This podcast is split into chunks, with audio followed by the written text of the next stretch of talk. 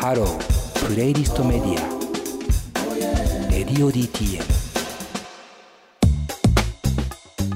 プレイリストで聴いている方はガトーで Miss You をお送りしました、えーここからパート2の始まりです。改めてゲスト紹介します、えーガトーからエイジさんとそしてひろきさんです。よろしくお願いします。よろしくお願いします。お願いします。お久しぶりです久しぶりです。久しぶりです。お久しぶりですって言ってるけど覚えてますか？僕らのこの小さなメディアの存在覚えてますか？いやいやいやいや 覚えてますよ。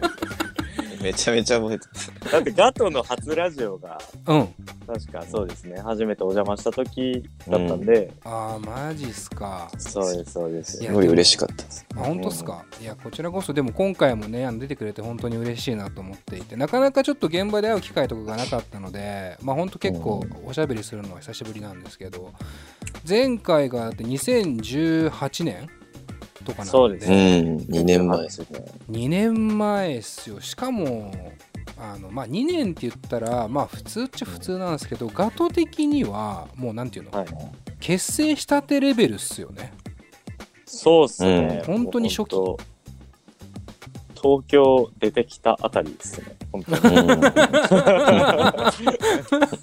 うん、そう考えるとねもう2年も経てばいろんなことが変わるなっていう感じもしますけど、うんエイジ君の髪もだいぶもういかつくなっちゃいますよね 一番わかりやすい。いやー、俺マッシュでしたもんね、多分そそうそうそううん。だ俺初めて新しいアーシャーを見た時にこれ誰だろうな、新メンバーってこの人かなって一生思ったもん。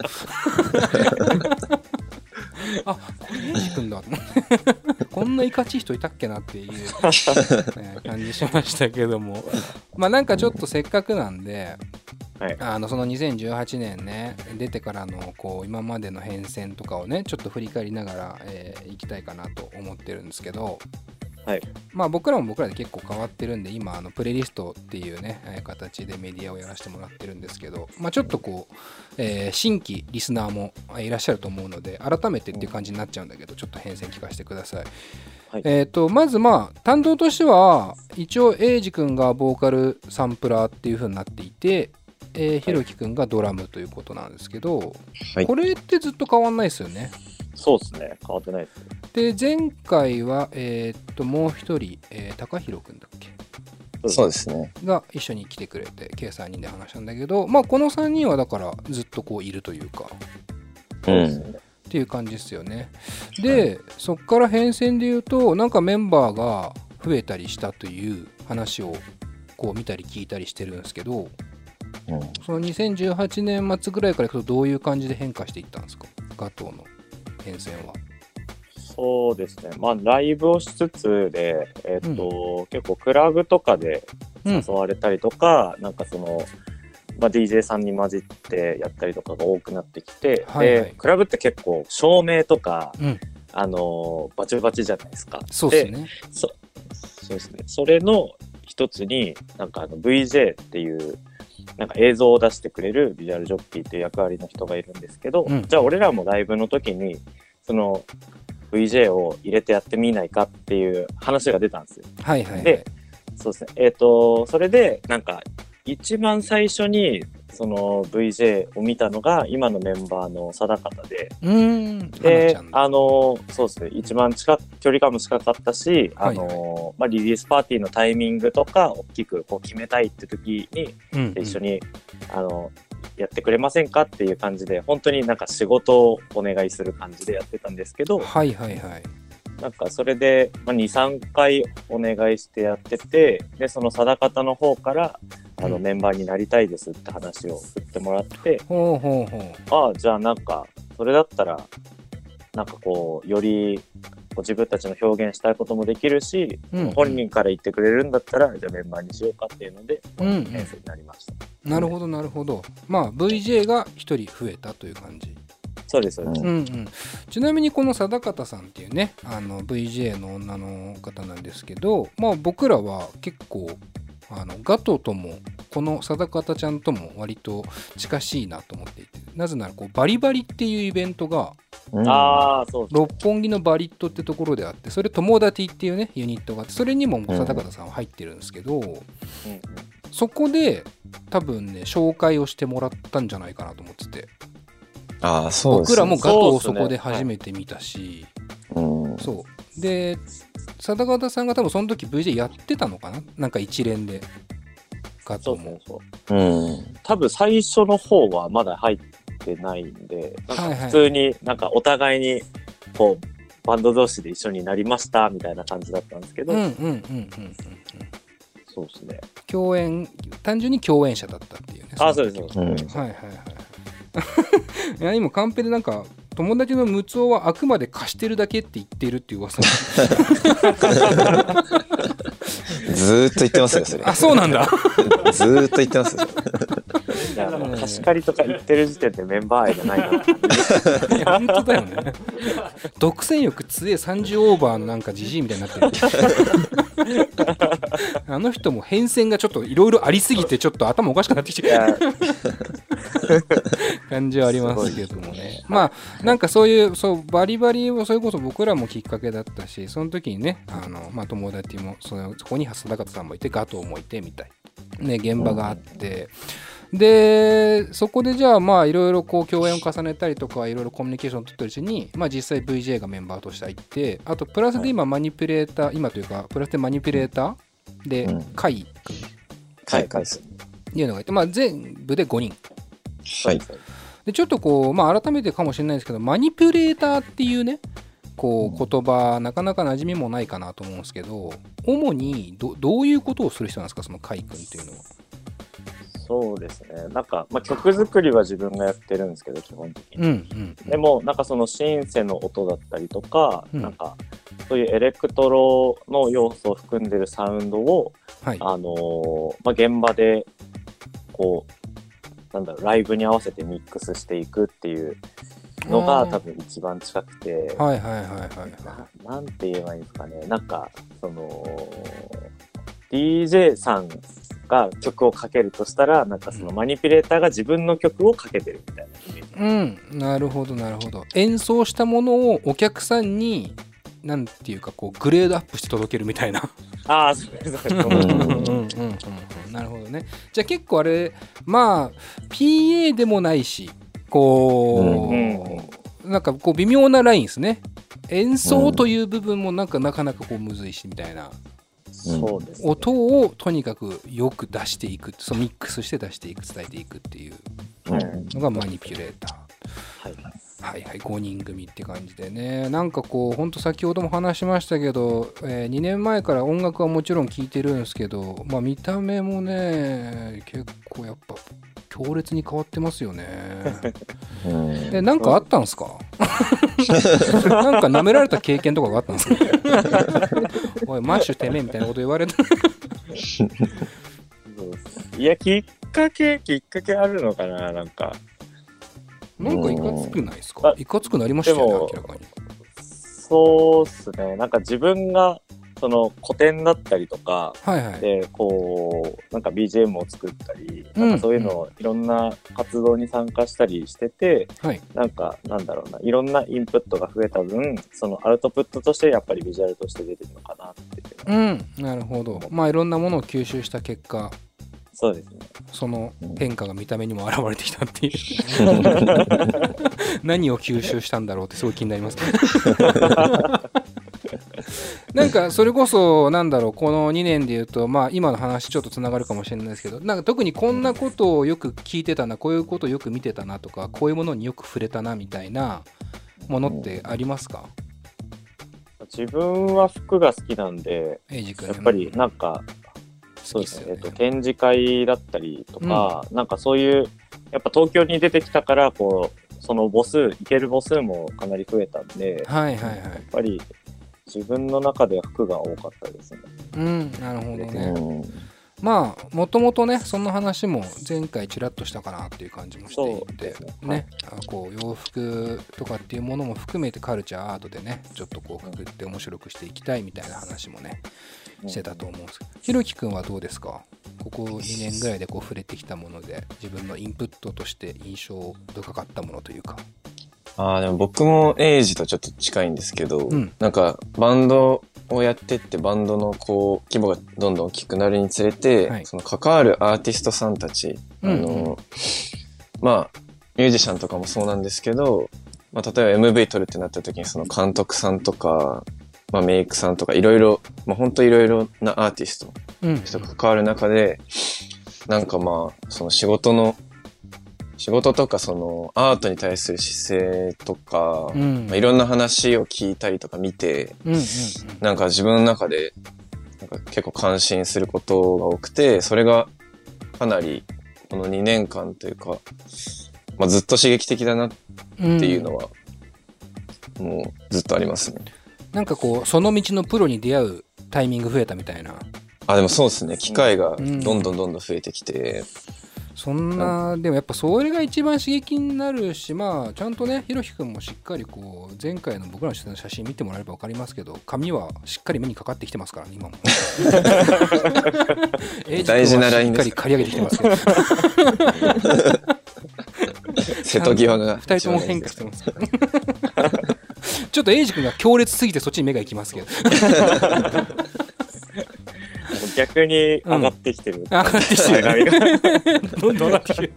いやなんかでも本当あれですね。ガトっていうそのバンド自体がやっぱいろんな人たちとまあうん。広がってきたというかね。あのココネクションというか自分たちとリンクできる人たちがね増えてきたからこそまあいろんな変化が訪れるのかなというね見た目の話もありましたけども。まあ実際ね音楽とか、えー自分たちの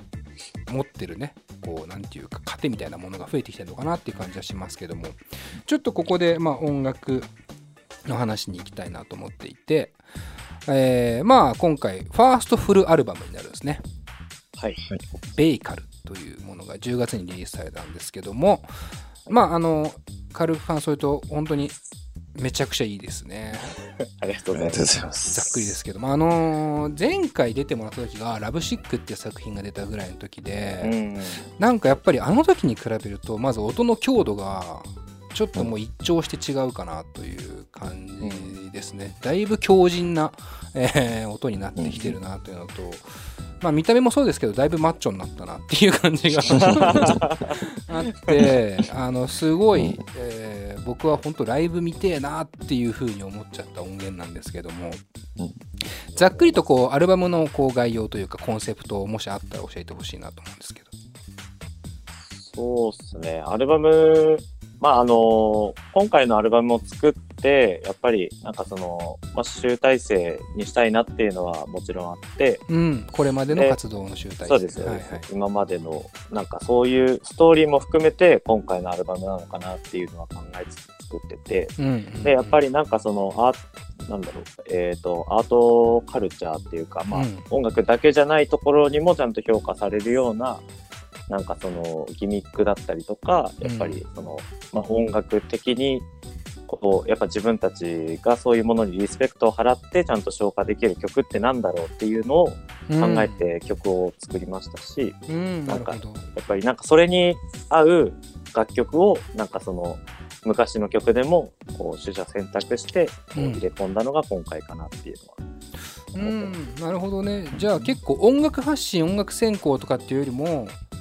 結構自分たちが好きなアートやカルチャーっていうものが一つこうあった上で、そこに対して音楽でどうアプローチしていくかみたいな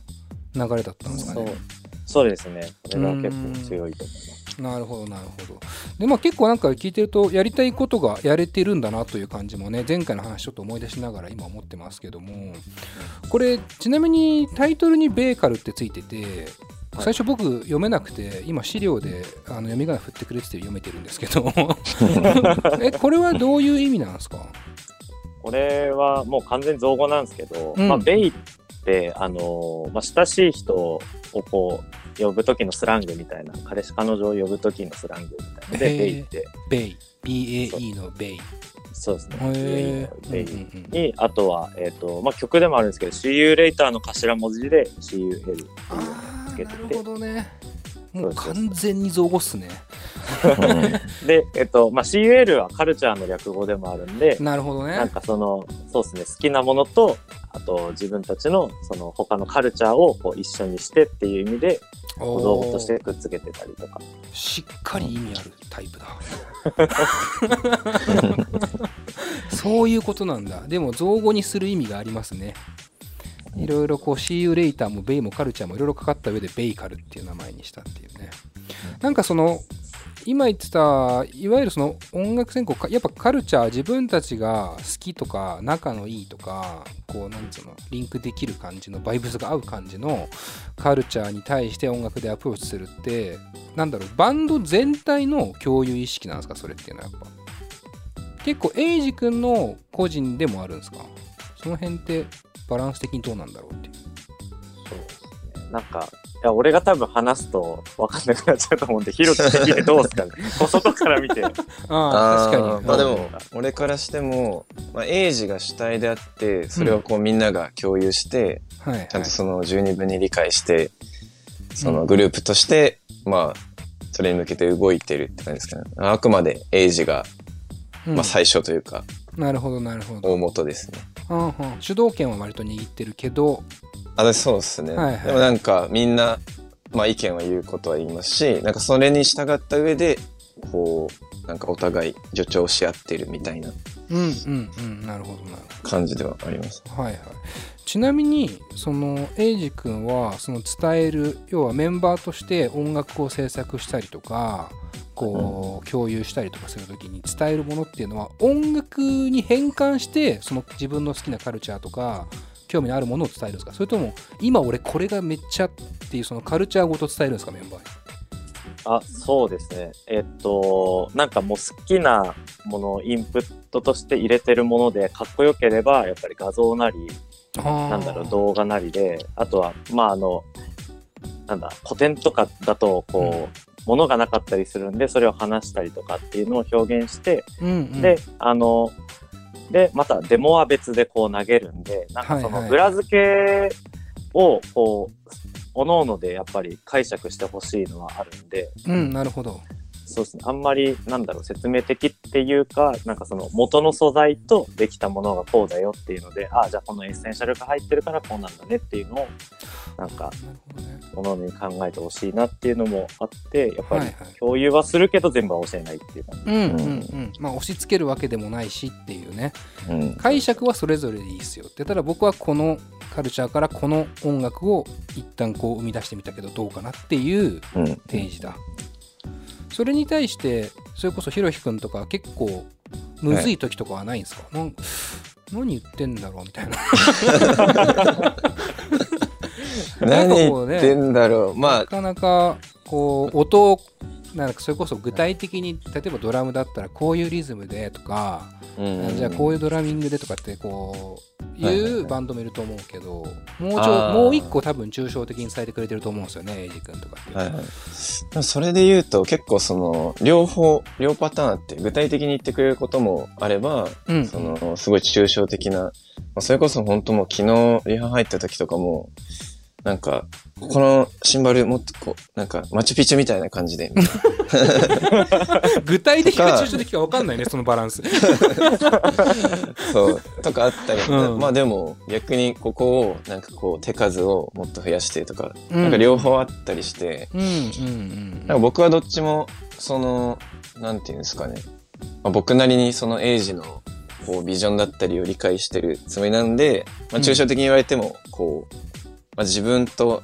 エイジとガトと、なんかその最大公約数をうん保ちながらこう、やって、うんうんうんまあなんか結構それで、すんなりいくこともあれば、いかないこともあったりとか、まあ、うんうんうんなんかうまいことやれてるのかなっていうふうにははいはい自分では思ってます。なるほどなるほど。エイジ君大丈夫ですか？うまくやれてますか？今のところは大丈夫です。危ねえ危ね危ねえ危ねえ。危ねえ危ねえ。ちょっとあんだよね、なんかヒエラルキーが。いいなと思います。ちなみになんかこう、なんつ今話してきたことって、まあもちろん音楽の話でもあるんだけど、まあガトーっていうその共同体自体の考え方に近いと思っていて、うんこの考えってずっとんなんだそれこそ2年前の2018年の末ぐらいに出てもらったんですけどそっから変わってないですか？それとも変化していった結果今そういう感じなんですか？そうですね。根本的なところは変わってないんですけど、うん、うん、やっぱり、なんだろう、その、関わる人も増えてるうん。っていうのをもう肌感で感じますし、やっぱりなんだろう、そのスケールが大きくなったらやれることも変わってくるんで、うん。なんかそれに対してのこう枝分かれが増えてってる感じはすごいしますね。うん。ななんで、なんかあの、まあ、前全然見えてなかったけど、うんうんなんだろう、アートって、その、いい面もあれば悪い側面もあるよねっていうところも含めて、はこう、視野角がだいぶ広がってる感じがします。ちなみにそういうなんだろう経験の中で例えば具体的にこう自分の中ででかかった経験とかってのありますか？そうですね。えーっと、参加した、その、個展が、その LGBTQ+, に関しての、なるほど。えっと、そうですね、えー、なんか個展で、うん。で、そのことも、なんかその押し付けるわけでもないし、そのうん。個展の会場内で話し合うための場所でもないっていう、あくまでなんかその、人間であることがベースで話しましょうっていう、うんあの、スタイルのものがあって、はい。で、なんかそこから、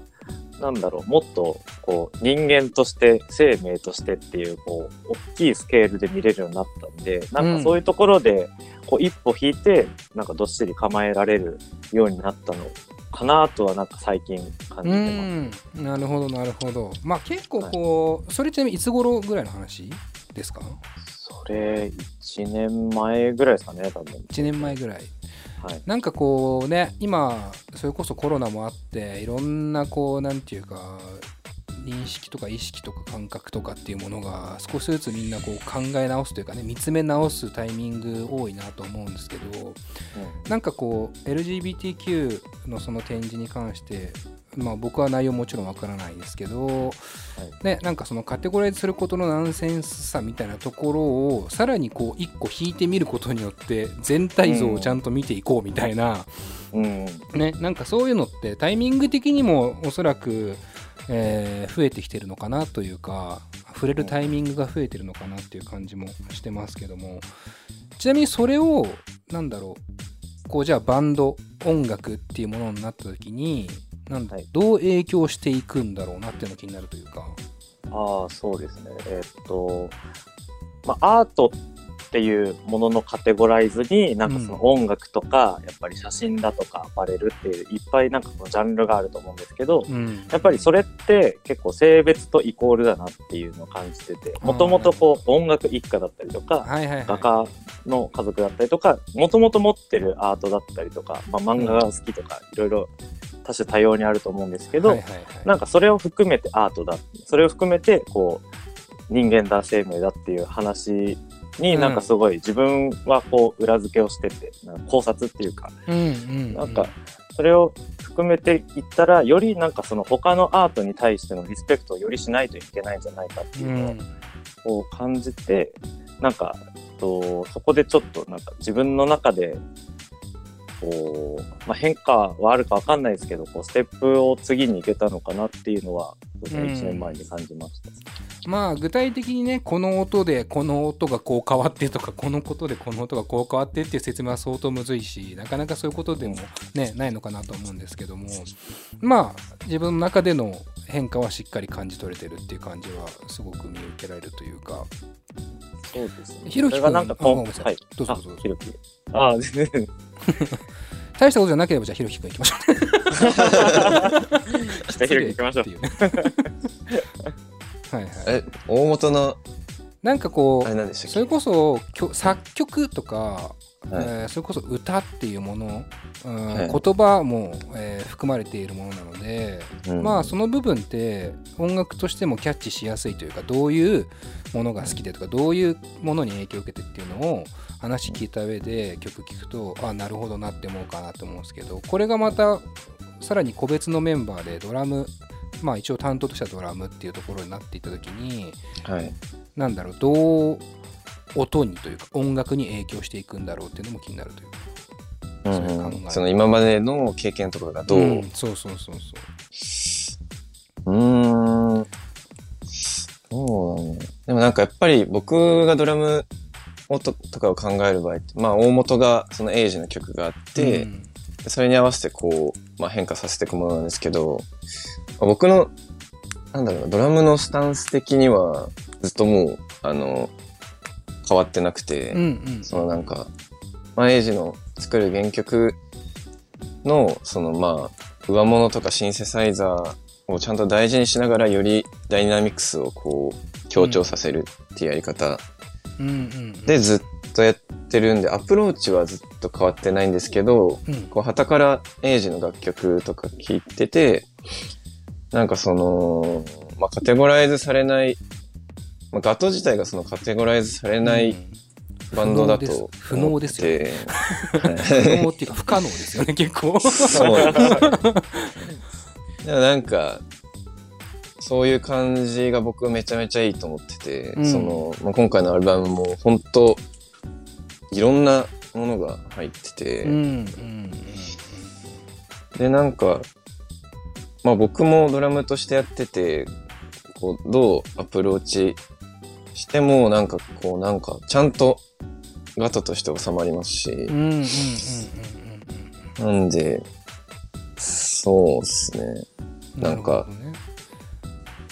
まあ、この2年間で、なんか本当に、まあ、もともと自由だったんですけど、さらにこう、まあ、何やってもいい、